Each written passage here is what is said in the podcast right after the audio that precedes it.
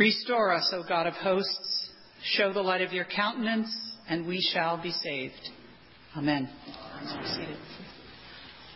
Waiting. No waiting. Why wait? Was it worth the wait? For the most part, we really don't like to wait. So advertisers often tout no waiting or try to entice us with why wait when they want us to buy something right now. We do everything we can to avoid waiting. Our GPS system, if it's working well, reroutes us to avoid traffic delays. My personal favorite is the separate E-ZPass lane with the overhead sensors, so I don't even have to slow down to go through the regular E-ZPass lane. If you have the Starbucks app on your phone, you can order your coffee and it will be waiting for you when you arrive at the store.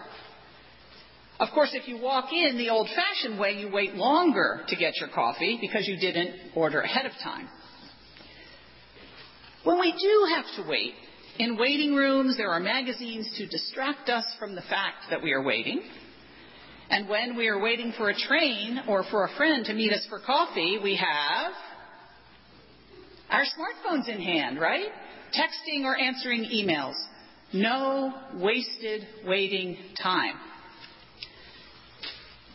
And no need to wait to share things.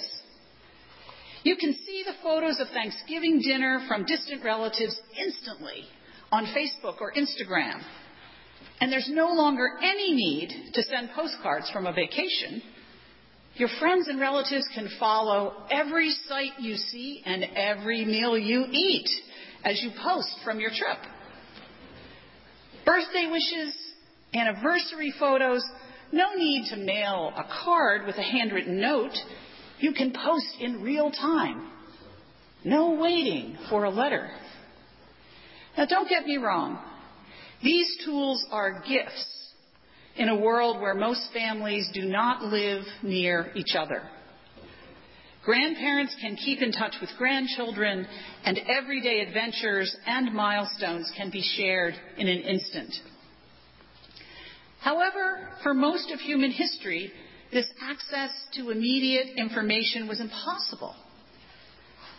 Even in our lifetime, many of us remember a time when certain foods were seasonal. We waited with anticipation for Florida grapefruit in the winter and local melons in the summer. College admission letters arrived in long awaited envelopes, thick for acceptance, thin for we regret to inform you. Pen pals wrote letters and then waited to hear back from a new friend far away. Lovers, separated by distance, waited for a word from their beloved. Families of soldiers waited for letters from the front I'm not saying this was better, but there was more experience, more practice perhaps, in the process of waiting and anticipation. Time to think, pray, brood perhaps, on what might be happening in that in between space. What might be going on in the lives of those we were waiting to hear from what might be going on inside ourselves as we waited for the letter or the photos or the taste of fresh summer fruit. Today we enter the season of Advent, a season of waiting. Last week marked the end of the season of Pentecost, the long period that the church calls ordinary time. We enjoy ordinary time throughout late spring, all of summer, and then the busyness of the beginning of the school year and fall sports. The ordinary times of our lives when we are engaged with the life cycles of graduations and summer holidays and travel, and then back to work and school as the days turn to fall.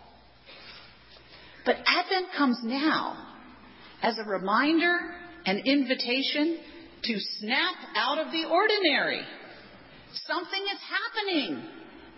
Something is coming. Nothing short of a cosmic disruption. The prophet Isaiah says, Oh, that you would tear open the heavens and come down. This is not ordinary time. Pay attention. God is at work. And it's not Christmas. Not yet. Advent is a time to pay attention, to be alert to what God is doing in the world, to wait, to anticipate, to listen, to breathe, to wait. Advent is a time of in between. The something that is coming is not only the baby Jesus. The news in today's gospel is not gentle. We hear that Christ will come again, the second coming. He will come to judge the world, to bring the final end to the chaos and violence of our world. He will bring the new heaven, a new creation. God's plan all along. And we are to hold our heads up and welcome the Son of Man in his glory. The readings in Advent bring us these apocalyptic visions and promises.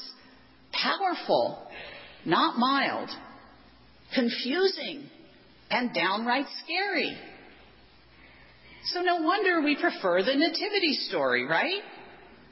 We could get our heads and our hearts around a young pregnant mother and a tiny baby.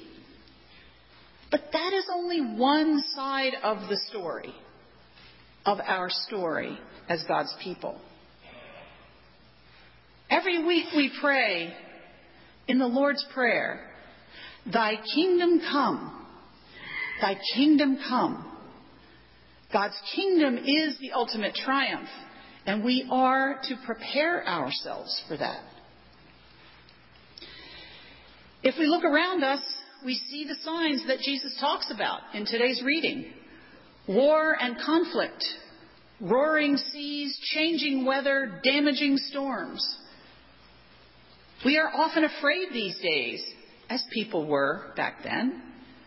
We do have a sense of foreboding, given all the violence, threats of nuclear war, racism, poverty, increasing inequality, and just the pain in our lives and in the world.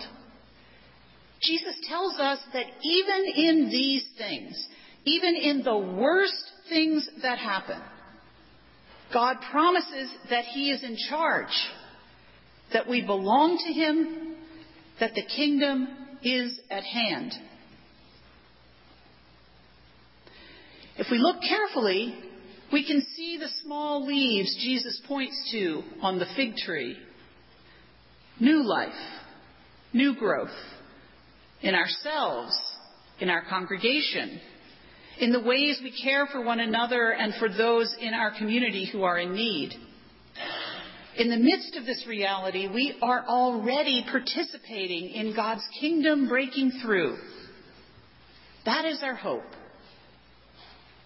Not hope as in wishful thinking, but hope grounded in God's promises and in our worship and in our gathering here every week and in our hospitality to the stranger. That's where our hope lies. Jesus tells the disciples, keep awake. The kingdom of God is drawing near. Do not let your everyday worries and responsibilities, your Christmas parties, and your shopping distract you from the real news about what is coming, what is happening. Do not let your constant texting and connecting keep you from lifting your head up to see his coming. The baby will be born. And the king triumphant will rule the world from the new kingdom. And we are here now in between, living with the knowledge that God came into the world as one of us to save us. And he will come again in glory to judge the living and the dead, and his kingdom will have no end. Those words should sound familiar. Be alert. Keep awake. Pay attention. Something is happening. Christ is coming. So, my friends, I pray that you will take this Advent time to wait in anticipation with prayer. It is a countercultural season, not a season of immediate results, but rather a season of slow growth and nurture.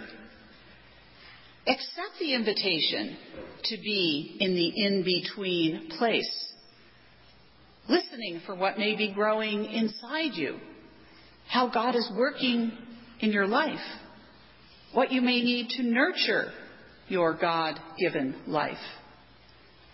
Take time to observe Advent with daily devotions, reading scripture, prayers, quiet, lighting the candles on your Advent wreath. These are the tools of waiting, of hoping for that new reality that God's kingdom is at hand. May you have a blessed season of Advent as you prepare your hearts to receive the Christmas news when He comes. Amen.